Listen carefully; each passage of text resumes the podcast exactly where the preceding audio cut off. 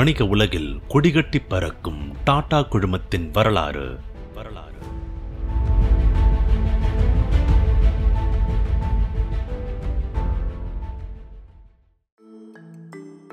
கோழியோட முன்னேற்றத்துக்கு டாடா நிறுவனம் எப்படி காரணமா இருந்துச்சுன்றத இந்த இருபத்தி ஏழாவது பகுதியில தெரிஞ்சுப்போம். டாடா குழுமத்துல எத்தனையோ நிறுவனங்களை பத்தி பார்த்திருந்தாலும் இன்னைய தேதிக்கு டாட்டாவோட மணிமகுடமா திகழற இந்திய ஐடி துறையோட கோஹினூர் வைரமா வலம் வர டிசிஎஸ்னு அழைக்கப்படுற டாடா கன்சல்டன்சி சர்வீஸ் பத்தி பார்க்கலன்னா டாடாக்களோட வரலாறு முழுமையடையாதுங்க ஆயிரத்தி தொள்ளாயிரத்தி அறுபதுகளோட பிற்பகுதிகளில் இந்திய கவர்மெண்டோட லைசன்ஸ் ராஜ் உச்சத்துல இருந்துச்சு. பல தனியார் நிறுவனங்க அடுத்து தங்களோட நிறுவனத்தை அரசு கையகப்படுத்திடுமோன்னு பயந்துட்டு இருந்த காலம் அது. டாடா குழுமம் ஏர் இந்தியா நியூ இந்தியா அஷூரன்ஸ்னு பல லாபம் ஈட்டக்கூடிய நிறுவனங்களை இழந்து கவர்மெண்டோட போதுமான ஒத்துழைப்பு இல்லாம குழுமத்தை மேம்படுத்த தடுமாறிட்டு இருந்த காலம் அது. அரசுக்கு லாஸ் இல்லாத அரசு பெருசா கண்டுக்காத ஒரு துறையில கால் பதிக்கணும். அதே நேரம் அது டாடா குழுமத்துக்கு பலன் கொடுக்கறதா இருக்கணும்னு ஜஹாங்கீர் டாடா யோசிச்சுட்டு இருந்தாரு. அப்போ அவர் சகோதரியோட husband Leslie Sawhney data processing பிசினஸ்ல ஈடுபடலாம்னு சொன்னார். வெஸ்லி சொன்ன யோசனை ஜேஆர்டிக்கு ரொம்ப பிடிச்சிருந்துச்சு. உடனடியா சுமார் 50 லட்சம் ரூபாயை இன்வெஸ்ட் செஞ்சு ஆயிரத்தி தொள்ளாயிரத்தி அறுபத்தெட்டாம் ஆண்டுல டாடா கம்ப்யூட்டிங் சென்டர் அப்படின்ற பேர்ல ஒரு நிறுவனத்தை தொடங்கினார். இதுதான் நாளடைவில் டிசிஎஸ்ஆ பரிணமிச்சது. டாடா அட்மினிஸ்ட்ரேட்டிவ் சர்வீஸ்ல இருந்த டெக்னாலஜி மேல ஆவலோட இருந்த சிலரை தேர்வு செஞ்சு கம்ப்யூட்டர் ட்ரைனிங்க்கு அனுப்பினாரு ஜேஆர்டி. அமெரிக்காவில் மேஷூட்ஸ் இன்ஸ்டிடியூட் ஆஃப் டெக்னாலஜியில் கம்ப்யூட்டர் சயின்ஸ் படிச்சுட்டு இன்னைக்கு டாடா பவர்னு அழைக்கப்படுற நிறுவனத்துல உயர் பதவியில இருந்த ஃபகீர் சந்த் கோலி அப்படின்றவரை டாடா கம்ப்யூட்டிங் சென்டர் நிறுவனத்துக்கு தலைமை தாங்க அழைச்சாரு ஜேஆர்டி.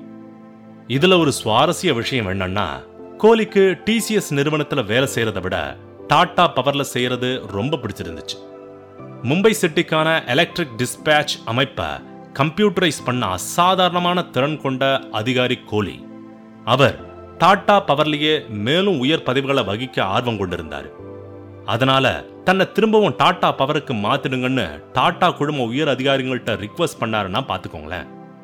ஆனா காலப்போக்கில் கோலி டிசிஎஸ்ஐய தன்னோட நிறுவனமா ஏத்துக்கிட்டு அதை உலகத்தர நிறுவனமா வளர்த்தெடுத்தாரு.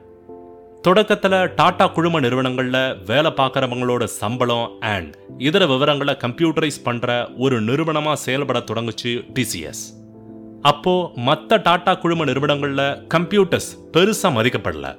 பல நிறுவனங்க தங்கள்கிட்ட இருக்கிற விவரங்களையும் மற்ற ஃபினான்ஷியல் டீட்டெயிலையும் டிசிஎஸ் கிட்ட ஷேர் பண்ண தயக்கம் காட்டினாங்க.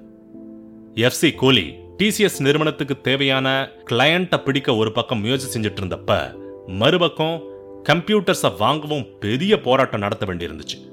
அந்த காலத்துல கம்ப்யூட்டர்ஸை யாரும் அத்தனை எளிதா வாங்கிட முடியாது. ஆயிரத்தி தொள்ளாயிரத்தி அறுபதுகளோட இறுதி ஆண்டுகள்ல ஐபிஎம் அண்ட் பாரோஸ்னு ரெண்டே நிறுவனங்க மட்டும்தான் கம்ப்யூட்டர்ஸை ரெண்டுக்கு கொடுத்துட்டு இருந்துச்சு. ஆயிரத்தி தொள்ளாயிரத்தி எழுபத்தி நாலாம் ஆண்டுல தான் முத முறையா ஒரு முழு சாஃப்ட்வேர் திட்டத்துல களமிறங்கி பணியாற்றுச்சு டிசிஎஸ் இந்தியாவில் ஏன் ஒட்டுமொத்த ஏஷியாவிலே ஜப்பான் போல சில நாடுகளை தவிர மற்ற நாடுகளில் கம்ப்யூட்டர் சாஃப்ட்வேர் போன்றவ அதிகமாக பயன்பாட்டில் இல்லாததால ஆயிரத்தி தொள்ளாயிரத்தி எழுபதுகளோட பிற்பகுதியிலேயே நிறுவனத்தை வளர்த்தெடுக்க அமெரிக்கா போன்ற வெளிநாட்டு சந்தைகளை பிடித்தே ஆகணுன்ற கட்டாயத்தை உணர்ந்து பணிகளை தொடங்குச்சு டிசிஎஸ் ஆயிரத்தி தொள்ளாயிரத்தி எழுபத்தி ஒன்பதாம் ஆண்டுல அமெரிக்காவில் இருக்கிற நியூயார்க் சிட்டியில டிசிஎஸ் நிறுவனத்தோட முதல் ஃபாரின் ஆஃபீஸ் நிறுவப்பட்டுச்சு. அந்த அலுவலகத்தை பார்த்துக்கிட்டவரோட பேர் ராமதுரை சுப்பிரமணியம். இவர்தான் பின் நாட்களில் ஃபகீர் சந்த் கோலிக்கு அப்புறம் டிசிஎஸ் நிறுவனத்தோட தலைமை செயல் அதிகாரியா பல சாதனைகளை படைச்சவர். ஆயிரத்தி தொள்ளாயிரத்தி எழுபத்தி அஞ்சாம் ஆண்டுல தான் உலக பணக்காரங்கள்ல ஒருத்தரா இருக்க பில் கேட்ஸ் மைக்ரோசாஃப்ட் நிறுவனத்தை தொடங்கியிருந்தாரு. சாஃப்ட்வேர் அடுத்து வரக்கூடிய காலகட்டங்களில் ரீட்டைல் பிசினஸ்ல இருந்து நியூக்ளியர் வெப்பன்ஸ் வரைக்கும் எல்லாத்துலையும் யூஸ் ஆகுன்றதை உணர்ந்த ஃபகீர் சந்த் புனே நகரத்தில் Tata research development and design சென்டர்ன்ற software ஆராய்ச்சி மையத்தை நிறுவினாரு. வெறுமன டேட்டா ப்ராசஸிங் நிறுவனமா தொடங்கப்பட்ட டிசிஎஸ் அதிவிரைவா தன்னை ஒரு மென்பொருள் நிறுவனமா வளர்த்துக்குச்சு. ஆயிரத்தி தொள்ளாயிரத்தி எண்பத்தி ரெண்டாம் ஆண்டுல அட்வான்ஸ் டேட்டா டிக்ஷனரின்ற ஒரு தளத்தை உருவாக்குச்சு டிசிஎஸ் ஒரு திட்டம் பத்தி முழு விவரத்தையும் ஒரு திரையில காட்டுற மாதிரியான அமைப்பு தான் அது. ஆயிரத்தி தொள்ளாயிரத்தி எண்பத்தெட்டாம் ஆண்டுல இன்டகிரேட்டட் ஸ்டாண்டர்ட் பேங்கிங் சிஸ்டம்ன்ற பேங்க் ஒர்க்கை ஒருங்கிணைக்க உதவுற அமைப்பு உருவாக்குச்சு. இந்திய வங்கிகளால அடுத்த சில ஆண்டுகளில் உடனடியாக ஏத்துக்கப்பட்ட மென்பொருள் அது. ஆயிரத்தி தொள்ளாயிரத்தி எண்பத்தி ஒன்பதாம் ஆண்டுல சுவிஸ் செக்யூரிட்டி கிளியரிங் கார்ப்பரேஷன்ற நிறுவனத்துக்கு பங்கு சந்தையில மேற்கொள்ளப்படுற பிசினஸ் தொடர்பான டிரான்ஸ்ஃபர் அண்ட் செட்டில்மெண்ட் அமைப்பை வடிவமைச்சு உருவாக்கி அதை செயல்படுத்தியும் கொடுத்துச்சு. அந்த காலகட்டத்தில் அதுதான் உலக அளவில் உருவாக்கப்பட்ட ரியல் டைம் அமைப்பு. ஆயிரத்தி தொள்ளாயிரத்தி தொண்ணூத்தொன்னாம் ஆண்டுல எக்ஸ் அப்படின்ற பிசினஸுக்கு தேவையான கணக்கு வழக்குகளை பதிவு செய்ய யூஸ் ஆகிற சாஃப்ட்வேர் ஒன்று வெளியிட்டுச்சு. இந்தியாவோட என்எஸ்சி நிறுவனத்தோட வெப்சைட்டை உருவாக்கி கொடுத்துச்சு டிசிஎஸ் இது இந்தியாவோட பங்குச்சந்தை வர்த்தகத்தையே தலகிழா மாத்துச்சுங்க. ரெண்டாயிரத்தி ஒன்னாம் ஆண்டுல இந்தியாவோட மிகப்பெரிய வங்கியா இருந்த state bank of India and அதோட சப் பேங்க்ஸ் எல்லாத்தையும் ஒன்னா சேர்த்து வங்கி சேவையை அமல்படுத்த டிசிஎஸ் அண்ட் எஸ்பிஐ கிடையில கான்ட்ராக்ட் சைன் ஆச்சு. ரெண்டாயிரத்தி மூணாம் ஆண்டுல டிசிஎஸ் நிறுவனத்தோட இயர் ப்ராஃபிட் ஒரு பில்லியன் டாலரை கடந்துச்சு. அப்போதான் ரெண்டாயிரத்தி பத்தாம் ஆண்டுக்குள்ள உலக அளவுல அதிவேகமான டாப் டென் சூப்பர் கம்ப்யூட்டர்ஸ்ல ஒன்ன உருவாக்குற திட்டத்தை டிசிஎஸ் நிறுவனத்தோட அப்போதைய முதன்மை செயல் அதிகாரி ராமதுரை அறிவிச்சாரு. ரெண்டாயிரத்தி ஏழாம் ஆண்டுல ஏகா அப்படின்ற சூப்பர் கம்ப்யூட்டர் உருவாக்கப்பட்டு உலகத்தோட நாலாவது அதிவேக கம்ப்யூட்டர் அப்படின்ற பெருமையை பெற்றுச்சு.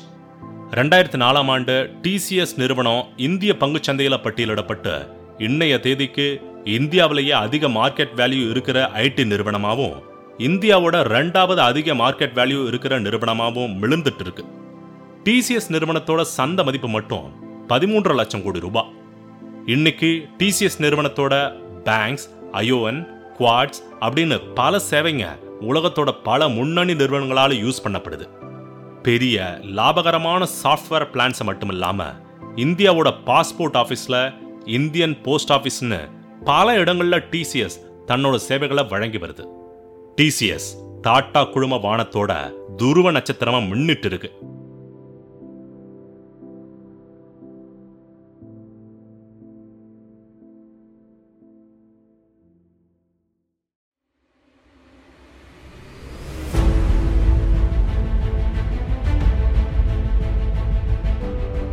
வணிக உலகில் கொடிகட்டி பறக்கும் டாடா குழுமத்தின் வரலாறு.